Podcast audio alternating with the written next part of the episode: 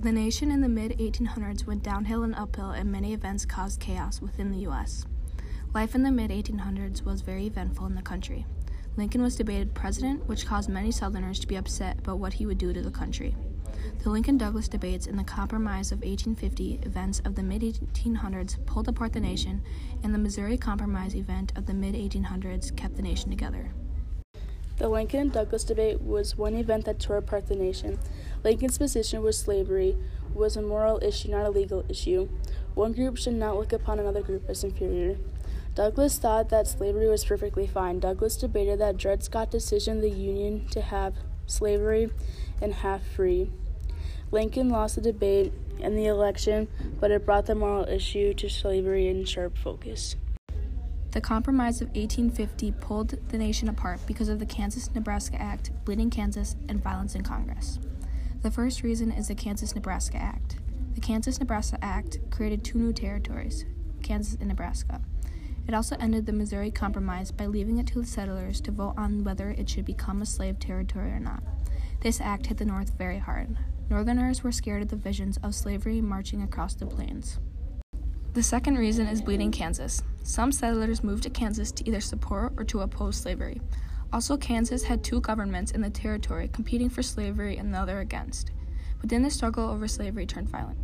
Armed invaders burned a hotel, looted several homes, and tossed the printing presses of two abolitionist newspapers in the Kaw River. The last reason is the violence in Congress. The violence in Kansas disturbed Senator Charles Sumner of Massachusetts.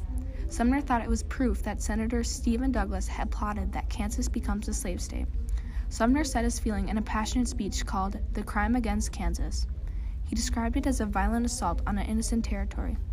South Carolina Representative Preston Brooks attacked Sumner in the Senate, and he collapsed bloody and unconscious. Reactions to the attack on Sumner showed how divided the nation has become. The Compromise of Missouri kept the nation together, but few people agreed to the compromise that Lincoln made. The first reason is the compromise is reached. Congress agreed to make Missouri a slave state and Maine as a free state, so that people would be happy. They also did this compromise to keep slave and free states equal slashed balanced. The second reason is the reaction to the compromise.